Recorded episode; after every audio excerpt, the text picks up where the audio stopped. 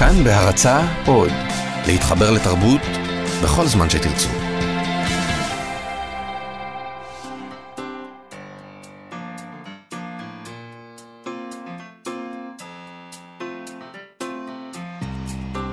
מה שכרוך, עם שירי לב-ארי וענת שרון בלייס. שלום מאזינות, שלום מאזיני מה שכרוך ברשת כאן תרבות, שלום לכולם אה, בשידור החי, וכאמור תמיד, גם באתר האינטרנט שלנו, כל התוכניות המוקלטות, כל הפודקאסטים, עושר גדול אה, שיש שם תמיד לרשותכם, מה שכרוך מהדורת סוף השבוע, ושלום שירי לב-ארי. שלום ענת שרון בלייס, היום אנחנו חוגגות את עגנון. כן. תמיד יש מה לחגוג איתו. תמיד. אבל אה, יש כמה וכמה יצירות חדשות. שאנשים צעירים ממשיכים לאהוב אותו אהבת נפש, וכל אחד לוקח אותו לעולם שלו. בסיפור פשוט של עגנון, אומר חיים נכט לביתו בלומה, יודע אני בתי, שאיני מנחיל לך עושר ונכסים, אבל אני מלמדך לקרות, ככה כתוב, לקרות, בספרים. בזמן שעולמו של אדם חשוך בעדו, קורא בספר ורואה עולם אחר. אז היום נבקר בביתן של שתי גיבורות שיצר עגנון, תהילה ותרצה מבדמי ימיה, וזה בעקבות הארוחה ובעקבות הצגה.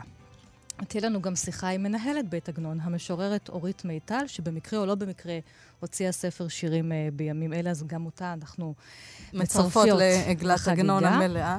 ולסיום, אוהב נוסף של השפה העברית, יוסי שריד, שבימים אלה מציינים שנתיים למותו, ובנו הסופר ישי שריד יהיה איתנו. אבל רגע לפני התוכנית, בתחנות הרכבת ברחבי הארץ, אה, תמיד בכל תחנה מוצבת כוננית ספרים, והנוסעים מוזמנים לשאול ספרים ולקרוא בדרך, ואחר כך להחזיר. והיום כמעט פספסתי את הרכבת להגיע אלייך כאן לשידור שירי, כי הציבו כוננית חדשה עמוסת ספרים בתחנה בעפולה. אני חיה בעמק יזרעאל, לוקחת את הרכבת מעפולה. ובדומה לשם התוכנית שלנו, מה שכרוך, נפשי יצא לכריכות הספרים, וחשבתי על תהילה, הגיבורה של עגנון, וגם על מה שהיא אומרת בנוגע לקשר בין אורך חייו של אדם והמילים שהוא אומר וגם המילים שהוא קורא. לפי זה מוקצבות לו השנים, אז גם צריך להיזהר בזה. אז זקנה אחת הייתה בירושלים, זקנה נאה שכמותה לא ראיתם מימיכם, אור עיניה חסד ורחמים, וקמטי פניה ברכה ושלום.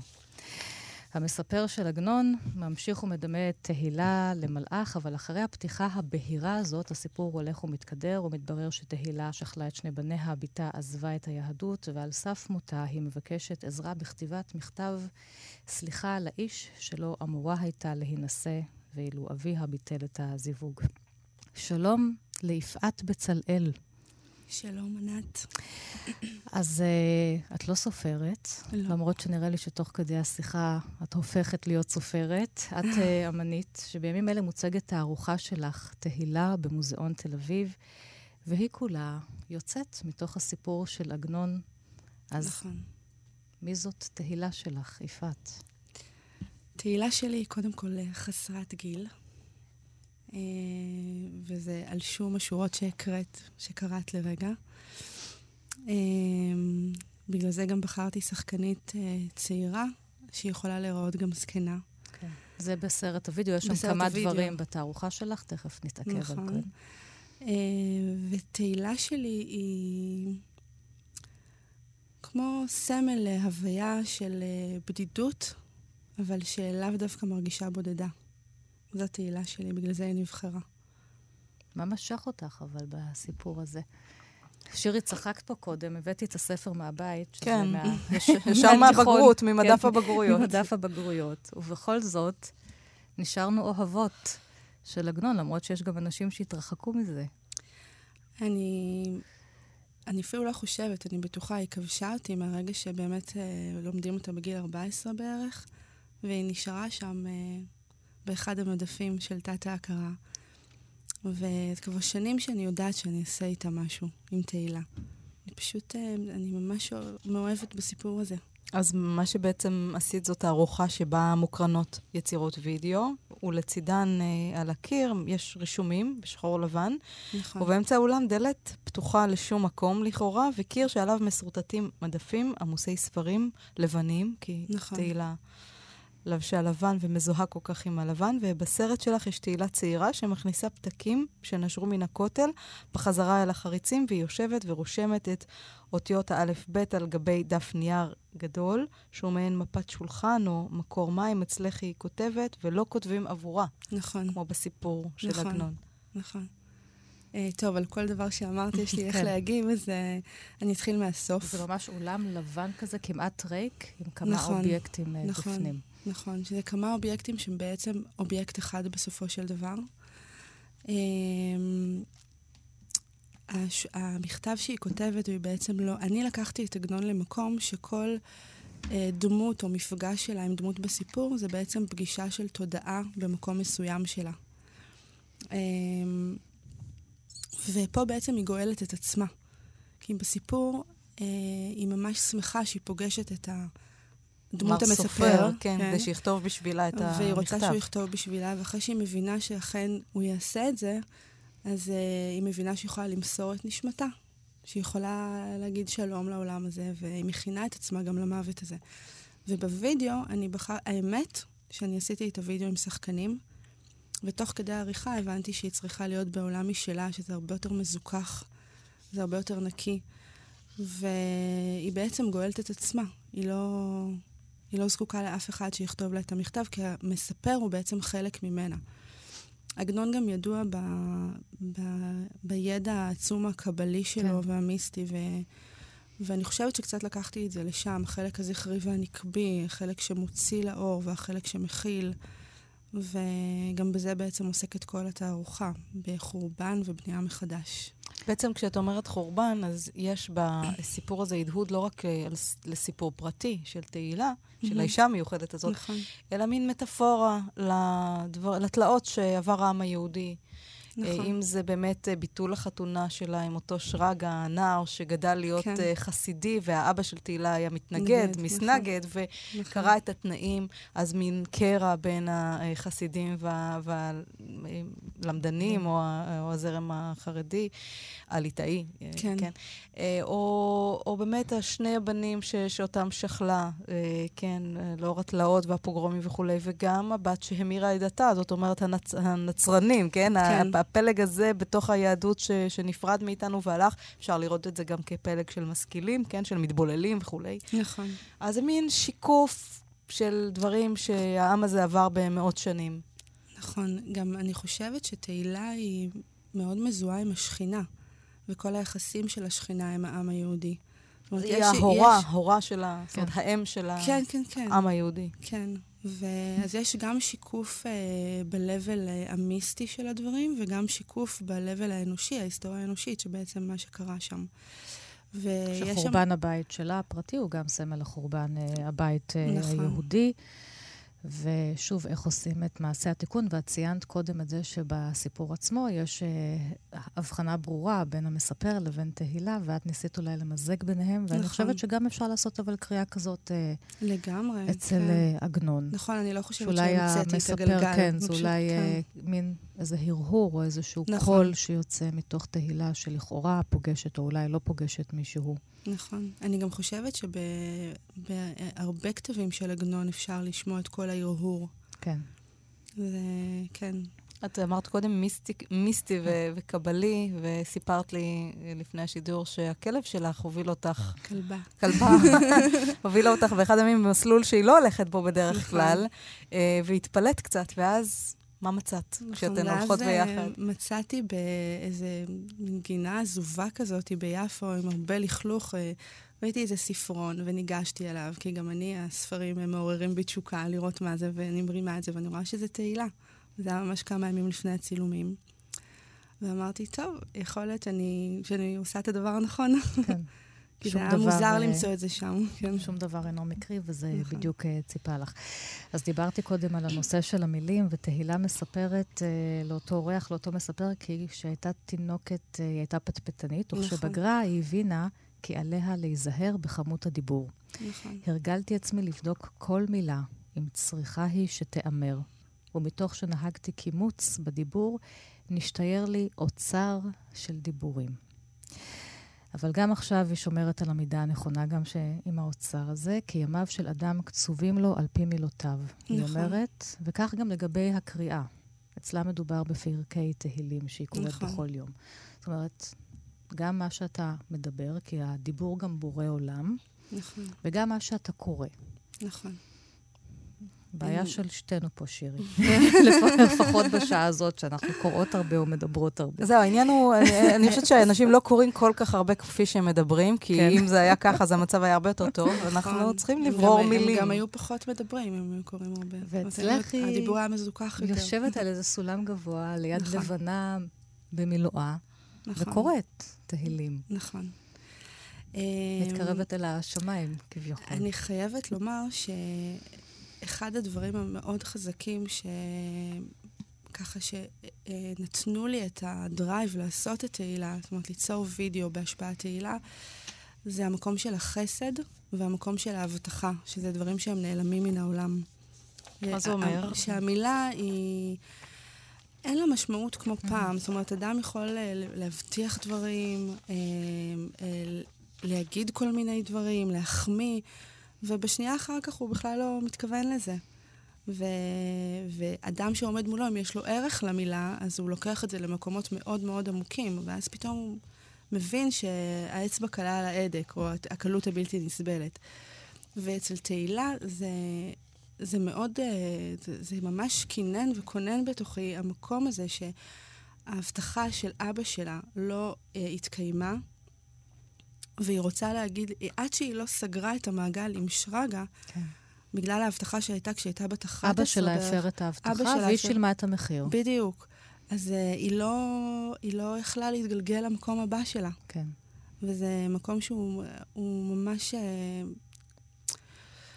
הוא הציב אותי, הוא שימח אותי ש... שכן, אני שפויה, ואני כאילו מצפה מאנשים שמבטיחים דברים ש...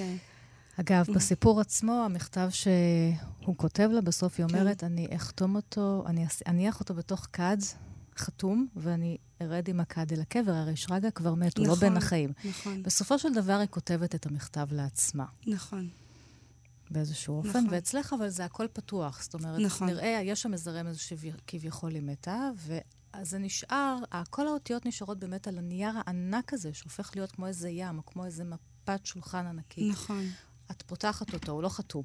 נכון. וגם את הזכרת קודם שבמילה אה, נברא, נבראים עולמות, ובאמת באלף בית אותיות נברא עולם. כן. זאת הסיבה שרשמתי את האלף בית על המפה שהיא כמו, היא מעין מפת שבת. כן.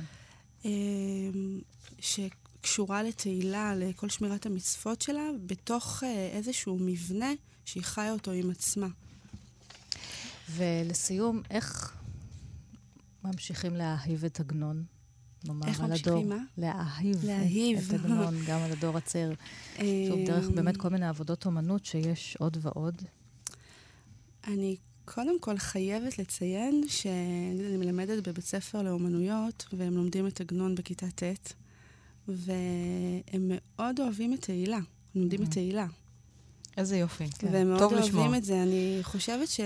שאין צורך להתאמץ עם עגנון. זה בדיוק ההפך ממה שקורה היום. כן, אה? הוא עם פשוט אוהב אותו. פשוט אה, אהבו כן, אותו, בלי כן, בלי- ועובדה, בלי זה להפחיד עומד אותו. במבחן הזמן, עובדה. כן. אז יש לך שיח גלריה נכון. הערב במוזיאון תל אביב, אה, עם איתך, יפעת בצלאל, עם התערוכה שלך תהילה בעקבות הסיפור נכון. תהילה. ועם דלית מתתיהו האוצרת. הנפלאה. תודה רבה לך שבראת אה, עוד תהילה.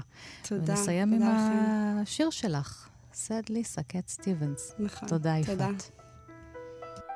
בדמי ימיה מתה אמי, כבת שלושים שנה ושנה הייתה אמי במותה. מעט ורעים היו ימי שני חייה. כל היום ישבה בבית ומן הבית לא יצאה. רעותיה ושכנותיה לא באו לבקרה, וגם אבי לא הקדיש את קרואיו. דומם עמד ביתנו ביגונו, דלתיו לא נפתחו. מה אהבתי את קולה. פעמים הרבה פתחתי את הדלת למען תשאל מי בא. כך נפתח סיפורו של אה, עגנון בדמי ימיה, סיפור על אהבה מוחמצת, על גורל שעובר מדור לדור ועל תיקון המעוות, אם מעוות אכן יכול לתקון. לאה, אמה של תרצה, מתה בדמי ימיה לאחר שנים שבהן סבלה ממחלת הלב. מות האם מותיר חלל בחיי הסובבים אותה, ובמיוחד אצל בתה בת ה-13, זמן מה לאחר מותה מגלה תרצה את סיפור האהבה המוחמץ בין אמה לבין עקביה מזל. הגילוי הזה מוביל אותה אל עכביה, מעכב המזל הגדול, והיא מתאהבת בו ונישאת לו. אז עכשיו אנחנו נאמר שלום לבמאית שיר גולדברג, שביחד עם שחר פנקס איבדו את בדמי ימיה להצגה חדשה בתיאטרון החאן. שלום שיר. שלום, שלום.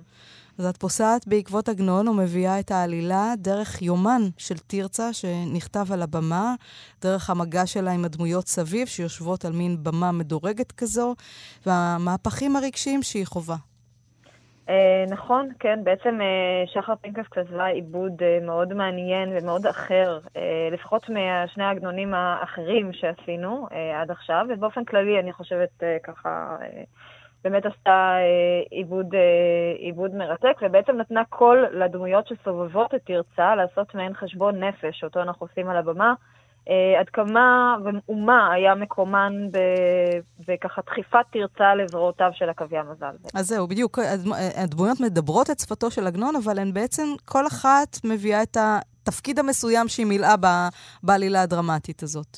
נכון, כל אחת מהן בעצם נושאת אה, איזושהי אה, אשמה. או סיפור באמת אישי מול האם, קודם כל, מול לאה ופטירתה. וכל העניין של שמירת הסוד הגדול הזה בעצם אה, מתרצה. אה, ואת הדבר הזה הם נושאים ובעצם לאט לאט מגלים יחד עם הקהל ואחד על השני בעצם, אה, מה שנקרא אונליין על הבמה. כן, אבל עגנון ופרויד הולכים פה ביחד, הם הולכים הרבה ביחד, אני חייבת לומר. כן. הניסיון הזה של תרצה להתקרב לאימא שלה, לאימא המרוחקת, הבלתי מושגת, הנוכחת נפקדת, שאולי אפילו רואה בביתה איזה מחסום בינה לבין החיים ש- שהיא רצתה שיהיו לה. אז הרצון הזה של תרצה להתקרב ולהתאחד אולי עם האימא שלה, מביא אותה להיכנס לאורה דרך אהבה עם עקביה מזל, עם אותו אהוב. נכון מאוד. אה, כל הפעולות שלה, בעצם מהרגע שהיא אה, מגלה את דבר אהבתם הלא ממומשת, הופכות להיות כמעט אה, אובססיביות, הייתי אומרת. היא לאט לאט בעצם, בלי לדעת מה היא עושה, ומתוך איזה רצון באמת, אני, אני חושבת בתחילה לא מודע, ובסוף הסיפור כן... ניסינו להביא אותה למקום שבו בעצם היא ניצבת, גם הפרק האחרון שלנו, זה מחולק לפרקים, העיבוד הבימתי, אה, בעצם מסיים בתרצה, וזה בו, זה בעצם הרגע שבו היא אה, ככה מתאחדת עם, ה, עם ההבנה, עם ההכרה, אה, שהיא עשתה כנראה טעות מאוד גדולה, ובעצם בעצם הרצון שלה להתאחד עם אמה, היא גם הרגה אותה, הייתי אומרת, כן. פעם שנייה. אני רוצה רגע לשאול אותך uh, על העיבוד, כי ככה, היא מחזיקה שם את היומן של התרצה, הוא מאוד אדום. כן. נכון? ויש משהו כן, מאוד... זה לא היומן שלה, זה היומן בעצם שמינצ'י כתבה, ש... שהעתיקה. כן. שהעתיקה. והקול שם הרי מאוד לירי ומאוד אינטימי אצל עגנון, הוא מאוד שקט. אנחנו בדיוק סיימנו עכשיו שיחה על תהילה וכל mm. הדבר הבהיר והלבן והמלאכי שם, שאולי בצורה כזו או אחרת אה, נמצא גם בדמי ימיה, אבל הולך למקומות קצת יותר אה, מסוכסכים אה, ואלימים, אבל גם מביא איזשהו סיפור של, של מורכבויות משפחתיות ומה ההורים מורישים אה, לילדים נכון. שלהם.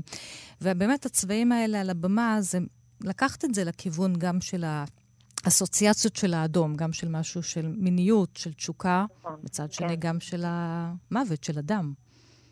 אה, כן, אם כי המוות אה, על הבמה, ניסיתי יותר לסמל אותו, יש כל הכיסאות שחורים, הפודיום שחור, ויש כן. כיסא אחד לבן, שהוא בעצם מין אה, חדרה של האם, או איזושהי יכולת, כן, או הנעדר הנוכח, כן, כן. בצבע לבן, הצחחים, המוות, כמובן התואר שבמוות. האדום הוא בעצם, כן, המקומות היותר יצריים, היותר, רציתי גם איזה רפרור קטן לכיפה אדומה, יש לנו שם את הכלב והזאב כמובן, כן, כן. אז... כן. כן. אה, אה, שיר, את אמרת קודם שכל דמות ככה עושה איזה מין חשבון נפש עם התפקיד שלה בעלילה הזאת, אז יש גם כאלה שרואים באב, כן, במינץ, את מי שמשדך אותה ב- בלא מודע לעכביה, כי הוא זה שמכיר את, את ביתו לעכביה מזל, אה, וגם הוא קצת נטש את הבת, כן? אני אמרתי, היא אומרת, כן? ואני אמרתי ביגוני, שכוח שכחני אבי, נשכחתי כי חיה אני. זאת אומרת, האב שכח, נכון. ואולי מתוך רגש אשמה כלפי עכביה, או אולי כלפ... רצון לרצות את אשתו המתה, הוא ככה משדך אותה בלא לא מודע כמובן לעכביה, וכמובן התפקיד של עכביה, שבכלל קשור מאוד לאימא שלו. אמ, אבל מי שבאמת מרתקת זאת הדמות של מינצ'י גוטליב שהזכרתן קודם, כי היא באמת העתיקה את היומן הזה, והיא חיה במין קונפליקט וסבך רגשות, כי היא אוהבת בעצמה את עכביה מזל, היא יודעת שאין לה סיכוי איתו, ואז היא, שוב, באופן לא מודע, שולחת את תרצה אל עכביה.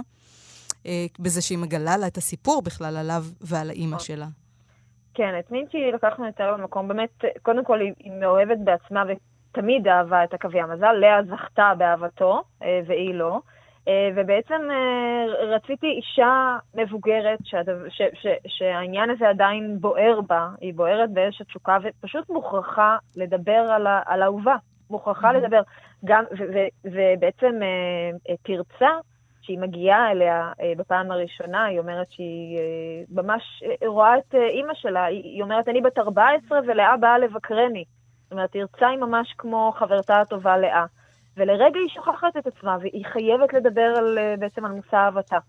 ומשם הדרך ליומן מאוד מאוד קלה. שיר, אני רוצה לשאול אותך שוב, גם בהמשך לתהילה וגם בהמשך לתרצה. איך את רואה את הנשים של עגנון? כי גם את תהילה את ושחר העליתן בעבר על הבמה. נכון. ואתן מחפשות לנסח מחדש את הדמות הנשית של עגנון. אה, יש לו דמויות. כן, דמויות. נכון, כן. כן, אף פעם לא חשבתי על זה במובן הזה, אבל אני חושבת שגם אם, הן אה, בתחילה אה, לא מוצאות דרכן, בסופו של דבר כן מתייצרות דמויות עם, אה, עם אג'נדה מאוד ברורה או עם רצון מאוד ברור, מאוד שלא מפחדות ללכת ו, אה, ולהשיג את מה שהן רוצות. אה, זאת אומרת, תרצה כאילו מתחילה בעצם הילדה התמימה, אבל ברגע שהיא מסמנת לעצמה את הקוויה ויודעת שהיא רוצה, כן. אה, במודע או לא במודע, להגיע אליו, היא מגיעה אליו, וכך גם תהילה, ברגע שהיא מוצאת את הסופר, יש מין איזו גאולה הדדית כזאת שקורית ביניהם, אה, והיא מצליחה בעצם לבקש מאהובה שאביה הפריד ביניהם, כן. את הסליחה. אה, תרצה מספרת, בערב שבת נחמו, חגוג, חגגתי, חגות, חגותי, חגותי חג נישואיי. זאת אומרת, בסופו של דבר היא, כמו שאת אומרת, היא הייתה פעילה, והיא סימנה אותו והשיגה אותו. אה, שבת נחמו זאת השבת ש...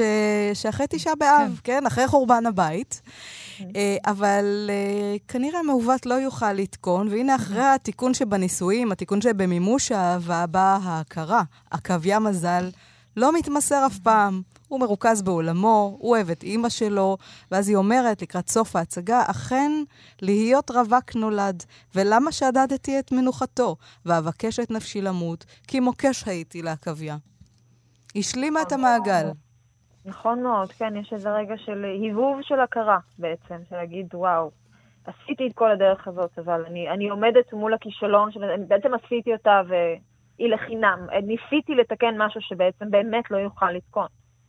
כי, כי הוא שחזר את, ה, את העיוות שבו. זה, זה מה, ש, ובאיזשהו, שקורה. ובאיזשהו אופן אולי יש פה פרידה כפולה מאימה, כי אנחנו נפרדות מאימותינו כשאנחנו נולדות, ואחר כך הניסיון לחזור ולהיות נכון. באיזשהו מצב סימביוטי עם אימה, כביכול להפוך לאימא שלה, וכשזה לא הולך, היא שוב נאלצת להיפרד. ואולי נכון עכשיו לחיות, אולי כן עכשיו לחיות את החיים המתוקנים כאישה לעצמה, בלי להיות uh, תלויה בעכביה. זאת אומרת, כן איזושהי התבגרות, למרות שזה מגיע פה על איזשהו רצף uh, עצוב, טרגי. כן, כן. Uh, אם היית שואלת אותי, זה לא, זה לא, לא היה הולך למקום... Uh, כן. למקום. היא מסיימת באמת, זה, זה חוזר, אחרי ארבע שנים אנחנו מוצאים את תרצה בדיוק באותו מקום שבו הייתה אימה.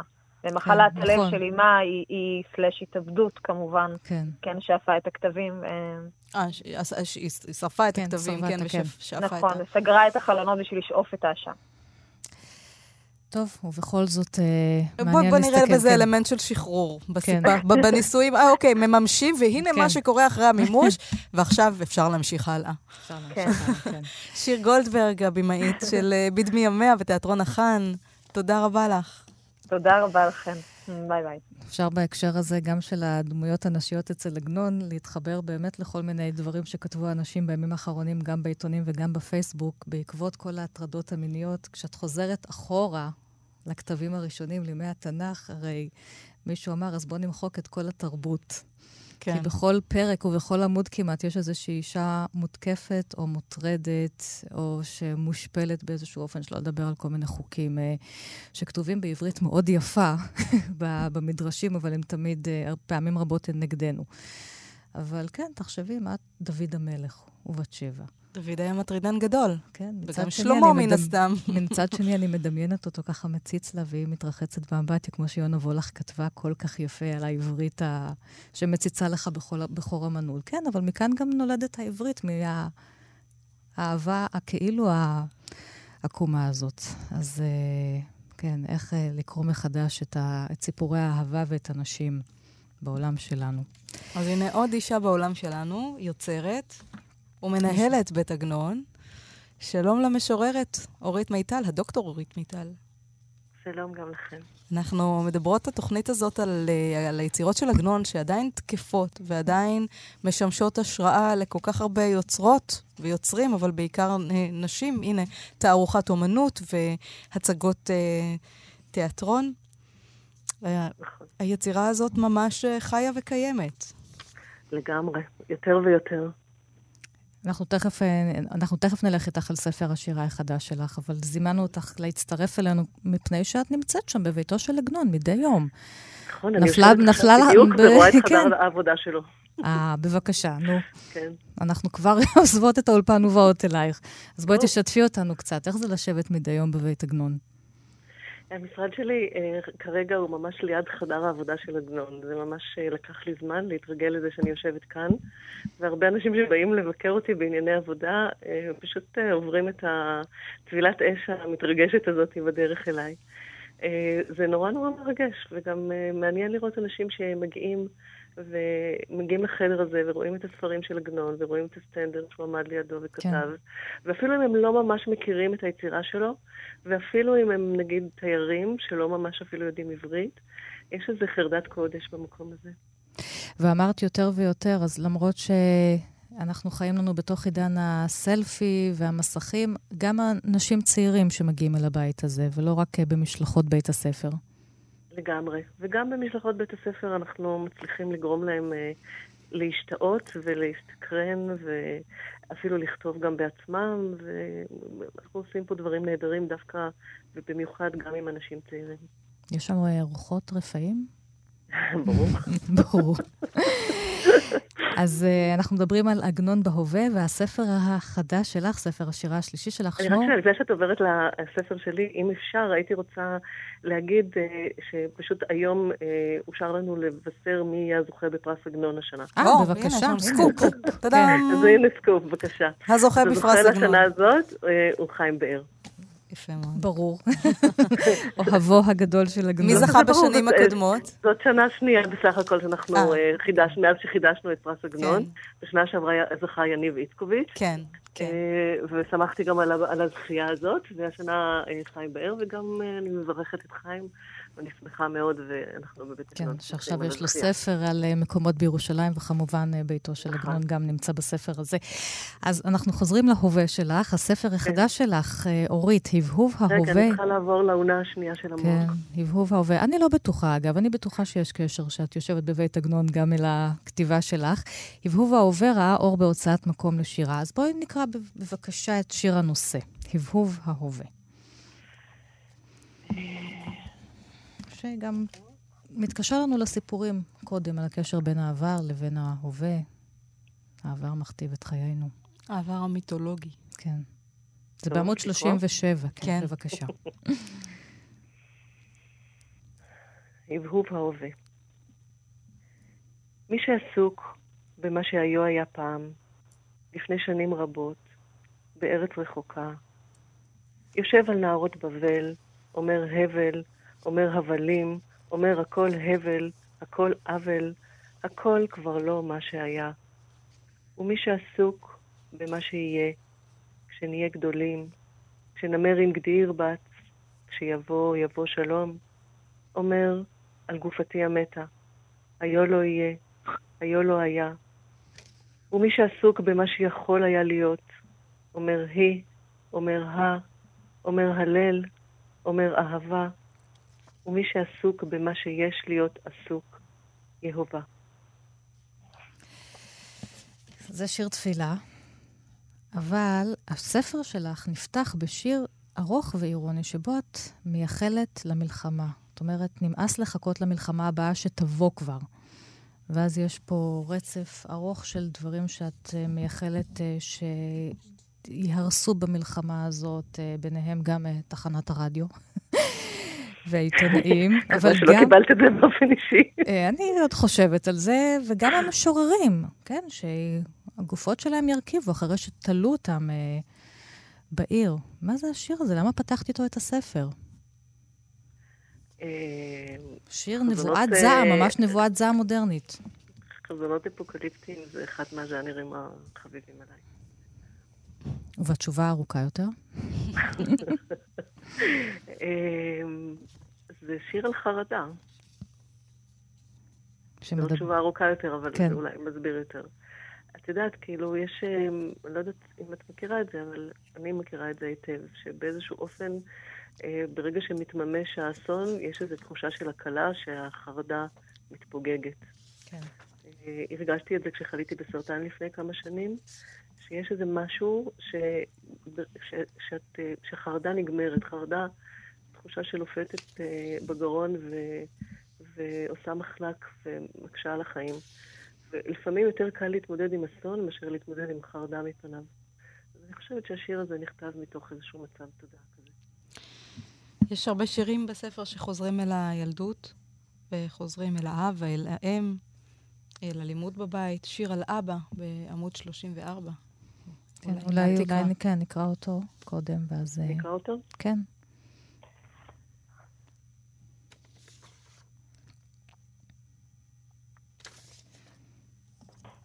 ועל הכריכה, אגב, יש גם אה, דמות, אה, זה צילום ישן של ילדה שמציירת דמות על לוח אה, ומחייכת, נכון? זה...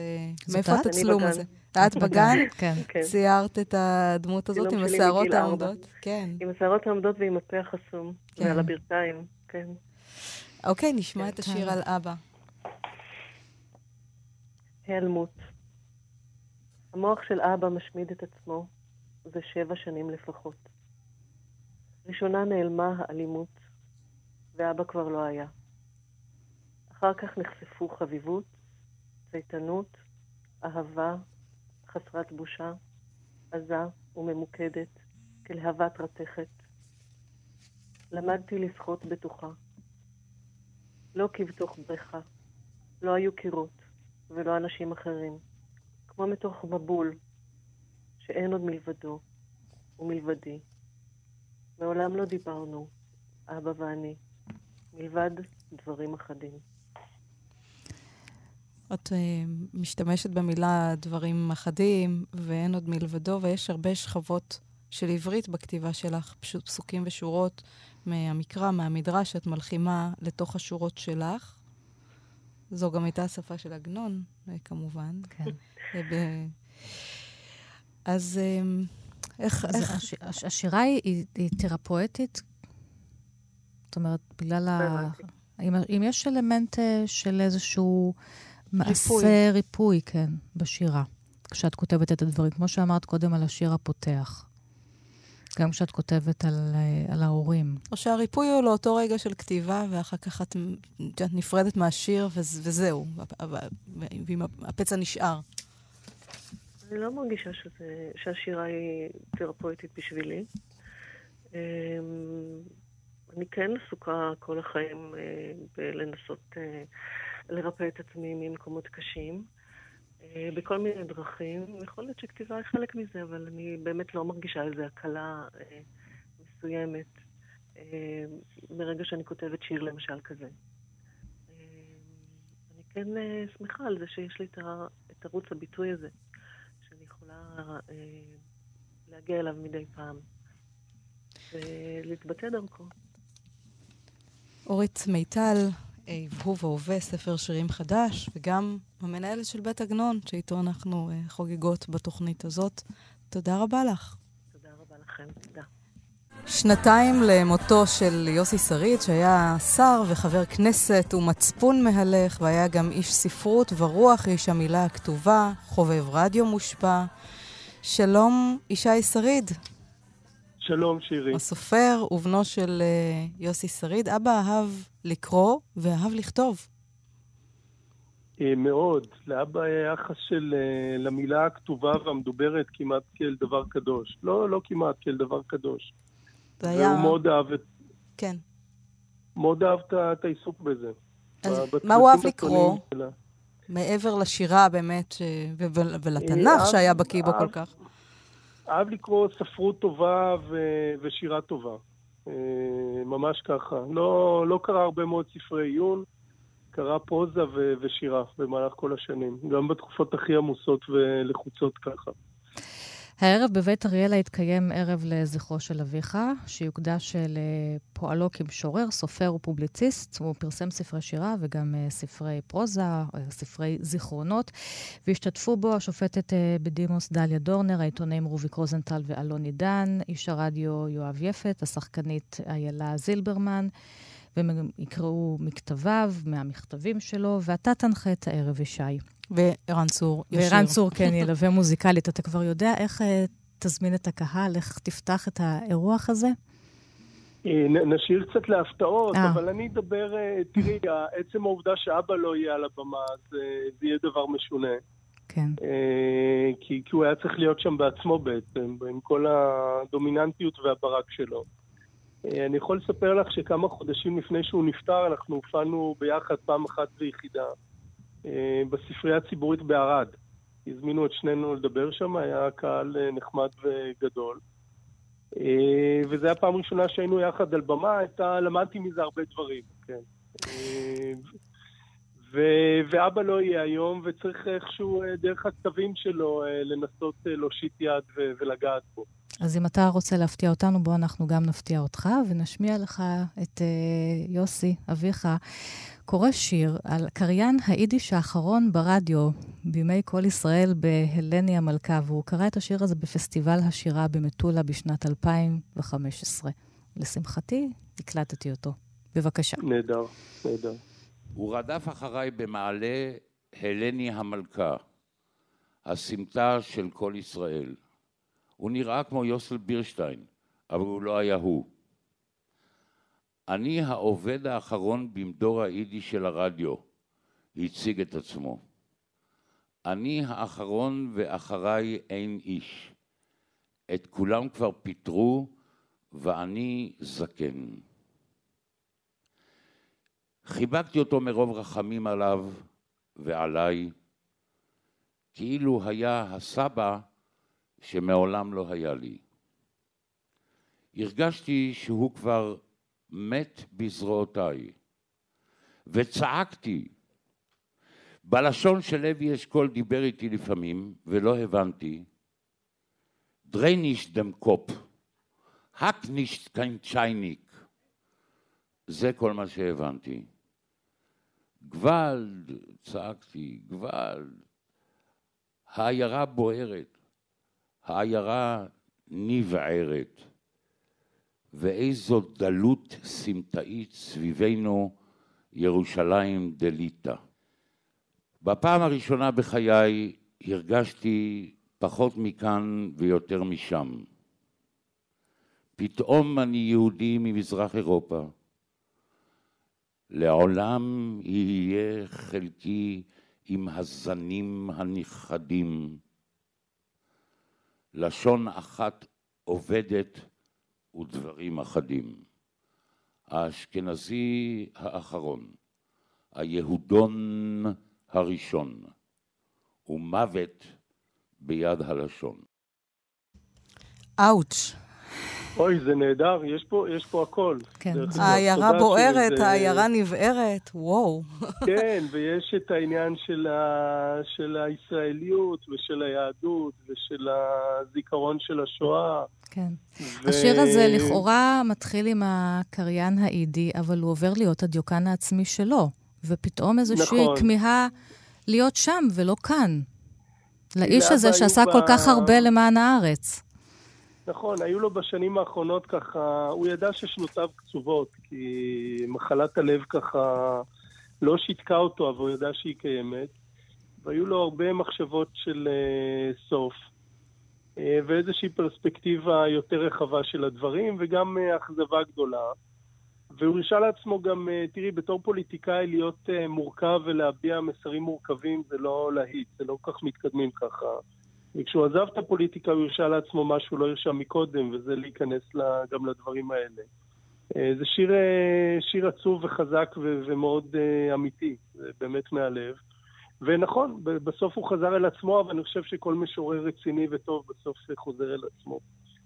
אתה יודע, דיברת על הסיפור היהודי והסיפור הישראלי, כן, אה, שריד מזוהה עם, עם חילונות, עם הישראליות, ואתה אישה שגדלת אה, בבית הזה. יחד עם זאת, ינקת גם מקורות. אני מניחה שאת האהבה לתנ"ך הוא הוריש גם לך, ואתה, בכתבים שלך, בספרים שלך, עסוק גם כן בשאלות היהודיות והישראליות. ונקודות ההשקה בין שתי הזהויות האלה. שאמורות להיות לגמ, זהות אחת. כן. לגמרי, עד, אה, עד מעל הראש, ויותר מזה, אה, וזה בפירוש לאבא יש אה, חלק נכבד בזה. ואבא היה האיש הכי יהודי שאני מכיר, למרות שלא הלך עם כיפה ולא עם ציציות, אבל כל המהות שלו, כל תפיסת העולם שלו. המוסר, במובן המוסרי. משמעת, כן. במובן המוסרי ובעניין של תמיד להזדהות עם החלש, עם האנדרדוג, עם המושפל. זה באמת היה בדמו, זה, זה באופן אה, הכי טבעי. וגם, אה, תראי, ה, אה, המשק... המקור לאוצר המילים ולדרך ההתבטאות הוא בתנ"ך ובמקורות. ובסופו של דבר אני חושב שאבא ראה את עצמו כנביא תנ"כי. זאת אומרת, זה, זאת הייתה נקודת הייחוס שלו. הוא לא הודה בזה, אני ככה הטחתי את זה בפניו כמה פעמים. אבל הוא ראה את עצמו כאחד הנביאים, שגם הם לא ליקקו דבש דרך אגב, והיו הרבה פעמים נושא למשטמה ולשנאה ולרדיפה, והוא ראה את עצמו אחד מהם. יצא לכם לדבר על ספרות ביניכם, גם כשכתבת את כן, הספרים הראשונים שלך? כן, א', אבא היה גדול המפרגנים, באמת. הוא נורא נורא שמח על הכתיבה שלי. אה, הוא לפעמים הלך כמו סוכן נוסע עם הספרים וחילק אותם לאנשים. אה, ממש ככה. וחוץ מזה, כשני בעלי מקצוע גם, אז דיברנו, את יודעת, על ספרים שאנשים אחרים כתבו, מה מצא חן בינינו, מה פחות מצא חן בינינו. ודאי, היו הרבה שיחות על הדברים האלה. מה הוא אהב אהבת נפש, חוץ מן התנ"ך? נאמר מהמשוררים שהיו, אלו שעדיין בינינו. אה, אהב מאוד את דליה רביקוביץ', אהב מאוד את עמיחי. מקווה לא לעשות עוול לאף אחד, okay. אוקיי. כן. Uh, מהסופרים אני חושב שאהב מאוד uh, גם את אה, א' ב' יהושע, גם את עוז. גם את גרוסמן. הטעם שלו לא היה טעם מאוד אוונגרטי בכתיבה, אבל היה טעם מאוד משובח יחד עם זה. והנה שיר שהוא כתב. השיר נקרא כמו בבית. אחרי שנתיים חזרתי אל המאורה של ה-MRI. הרופאה היפה שאלה אם הכל בסדר, אולי אני מפחד ממקומות סגורים. סיפרתי לה שאני מאוד מפחד ממקומות פתוחים, כשאין איפה להתחבא. ובתוך ה-MRI אני מרגיש כמו בבית. זה, זה, כן, גם ההומור. זה, ה... זה הומור וזה מעולם הבדיקות. כן. והרפואה. נכון, מעולם, מעולם ההיפוכונדריה, נכון. היה, ו... היה גוון של היפוכונדריה? לגמרי, לגמרי. הדבר העצוב שבסוף זה קרה. זה אומרת, תמיד קורה. זה, זה בסוף, כן, קרה לפני, אה, הרבה לפני הזמן. כן. אה, כן, היה המון עניין של... ואבא באמת היה... אין, אין דבר כמעט, הוא עבר ניתוח בראש על ידי פרופסור רם היקר אה, בערך עשר שנים לפני שהוא נפטר, שהאריך את חייו בעשר שנים טובות. כן, והוא כתב על זה גם ספר. נכון, כן. אה, זה הניתוח שלי. אה, ואבא היה מאוד פייטר בדברים האלה, זאת אומרת, הוא, אה, הוא נכנס לזה ככה עם כל האחריות הגדולה שלו. עד כדי כך שביום האחרון, כשכבר אימא שלי הזעיקה אותנו וראינו ככה את מאמצי ההחייאה, אני הייתי בטוח עד הרגע האחרון שהוא איכשהו יצא מזה, אבל, אבל זה לא קרה. דיברנו בתוכנית הזאת על כמה אבות ובנות, ואתה פה האב ובנו. אה, אני רוצה כן לעשות את הקשר ביניכם, כי שני הספרים שלך, האחרון, מפלצת הזיכרון, עוסק בנושא הזיכרון של השואה, אבל השניים הקודמים, הבית השלישי, שכשמו כן הוא. השלישי, וה... כן. השלישי, כן, הבית השלישי, והספר הקודם, גן נעמים, באמת נכתבו על רקע של הפרטת מוסדות המדינה או מדינת הרווחה, וההדתה שיש כאן, וגם איזושהי אלימות אה, שבאה מכל מיני סמטאות ופלגים דתיים שונים ומשתלטת על המרקם החברתי שלנו. ואני מניחה שגם הדברים האלה... אולי לאט, אה, לאט, לאט, זאת אומרת, חלחלו דרך השיחות עם אבא שלך, כי הוא הרי נלחם בדברים האלה. שוב, זה לא שהוא לא אהב את היהדות, פשוט לא אהב את המנגנונים הממסדיים של הדת, שאין בינם לבין יהדות, אתה יודע, יותר מדי רוח.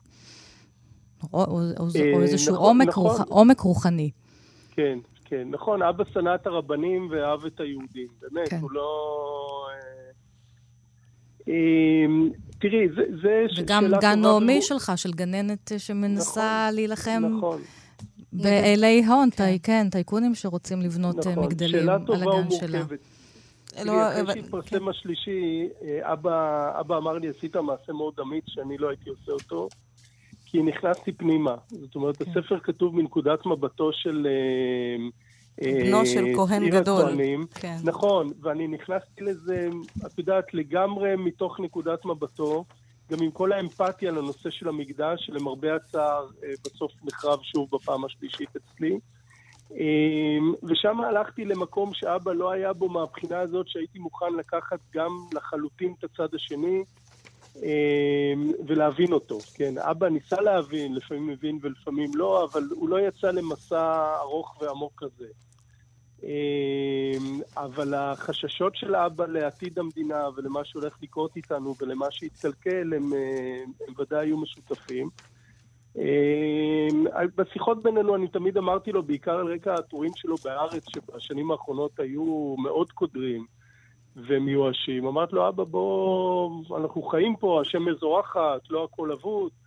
אה, אולי מדי פעם תכתוב משהו קצת יותר אופטימי וכולי, זה לא בדיוק שכנעתי אותו בעניין הזה. והוא, כן. אה, ונקודת מבטו הייתה קודרת מאוד, אבל לא, דרך אגב לא בתוך המשפחה, בתוך המשפחה הוא היה אבא מצוין וסבא נהדר, ו... והיה כיף לשהות במחיצתו. אז הערב. הערב בבית אריאלה, שנתיים לזכרו של יוסי שריד, איש המילה הכתובה. ישי שריד, תודה רבה לך על הדברים. תודה. אנחנו נסיים את מה שכרוך מהדורת סוף השבוע. נודה לליטל אמירן על ההפקה ולטל ברלינסקי על הביצוע הטכני. לך, ענת שרון בלייס. לך, שירי לב-ארי. לכם, המאזינים, שיהיה סוף שבוע נעים.